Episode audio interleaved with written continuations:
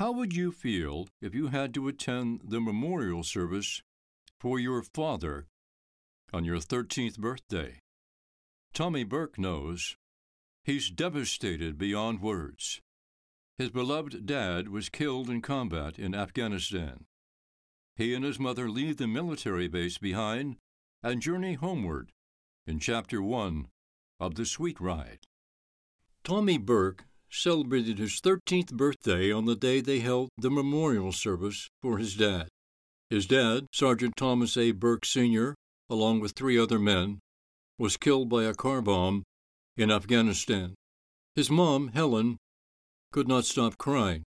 There were two hundred fifty people at the service, half of them in uniforms.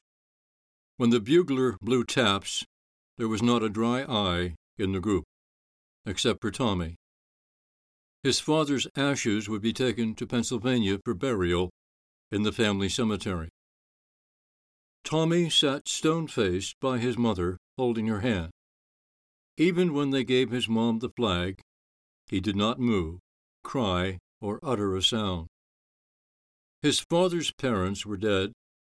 His maternal grandparents sat to the right of his mother, and his father's younger brother, Uncle Eddie, and his wife, Aunt Sally, were on Tommy's left.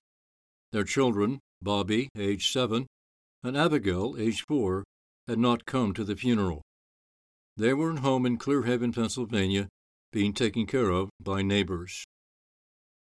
A reception was held after the services at the military base in a hall in the building where visitors normally met their service members. Conversation was subdued. Tommy's mother was distraught with grief, and family members and friends were doing their best to comfort her. Several people, including the base commander, tried to engage Tommy in conversation, but he would not respond to anyone. Midway through the reception, he disappeared. He'd been gone for at least a half hour before anyone noticed, and when they did, everyone was concerned. A search began, but he was nowhere to be found until one of the officers who had been at the memorial service discovered the boy sitting in the bleachers at the parade ground, watching recruits practicing marching under the direction of their drill instructors. When he returned to the hall, everyone was relieved, but there was a silent understanding on the part of all. Tommy was grieving in his own way, and no one took him to task for wandering off. It was, after all, his birthday, and having to attend a memorial service for your father on your birthday was unthinkable. Fortunately, school was not in session. It was mid-July, hot, humid, and very uncomfortable. As the afternoon deepened, about twenty people remained at the tables in the hall. Discussions about what must now be done were held, but Tommy had not been included in any conclusions that had been reached. He had gone out to a covered porch area to sit by himself, even though the heat was fierce. Helen Burke would be going back to the hills of Pennsylvania with her son. They would be living with her parents until she could get herself together. They would have support there. She and her husband had grown up there, gone to the same schools, and had been high school sweethearts. Clear Haven was a small town, but a good place to live. It was for the best. When Helen told Tommy of her intentions later that evening, he said not a word. He simply turned his back on her, went into his room, and closed his door. She cried even harder at his response, and her parents tried to comfort her in the tiny living room of their quarters. It was mid-August when their possessions were packed up and shipped north. Helen and Tommy made a silent, painful drive to Clear Haven. She was lost in memories of happier times, and Tommy stared morosely out of the passenger window, watching the hills of Pennsylvania roll by. Thankfully, the heat wave had relented, and the temperature had fallen just below eighty degrees. As they came down the hill From East End onto Third Street, Helen drove by Santicito's Italian Market on their right. Grice's gun shop was across the rear parking lot, behind the market. Tommy's dad had taken him to the shop on many summer vacations. He felt hot tears on his face, and he held his breath. His mother did not see his reaction. Her mind was flooded with memories of high school, the good times they had, and her future husband, dancing at the exhibition hall at the fairground.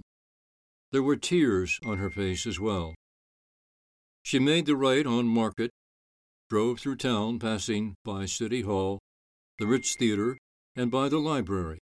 She passed over the Susquehanna River on the bridge and started up the hill to West Side. The home of Wade and Marie Conover, Helen's parents, was a two-story brick house with a small yard in front. The front porch was deep, and there was a swing on it, plus a recliner, small wicker tables, and two wicker chairs with cushions. Helen pulled into the driveway. The drive ended in a one-car garage, also built of matching dark red brick. The yard behind the house was narrow, but fairly deep. They unloaded their belongings. The movers would arrive the next day.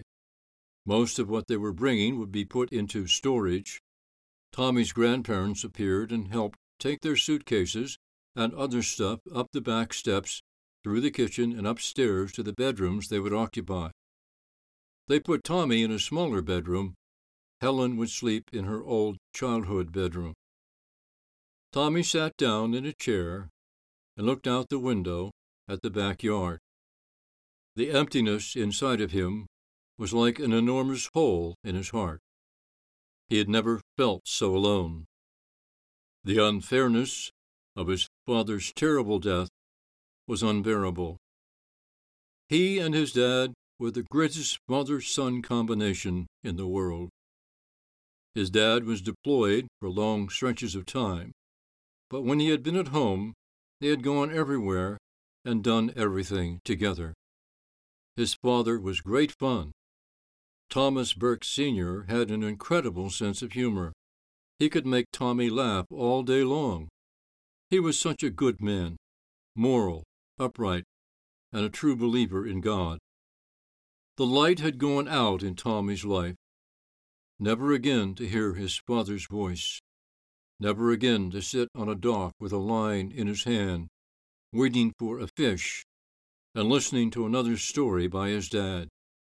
And never again to feel his strong hands on his shoulders and see his smile. Now Tommy could cry. Now he could weep and wail. Now he could let loose the floodgates of his wounded soul. In this beloved house, where he had spent so many happy weeks of his life on summer breaks, and before that when he had been very young. The tears came. He cried. He stood up and lay down on the bed, curling up like a child and weeping for his father. His mother came to him in that moment, took him in her arms, and they cried together. Mother and child weeping in a universe that did not appear to care that husband and father were gone forever.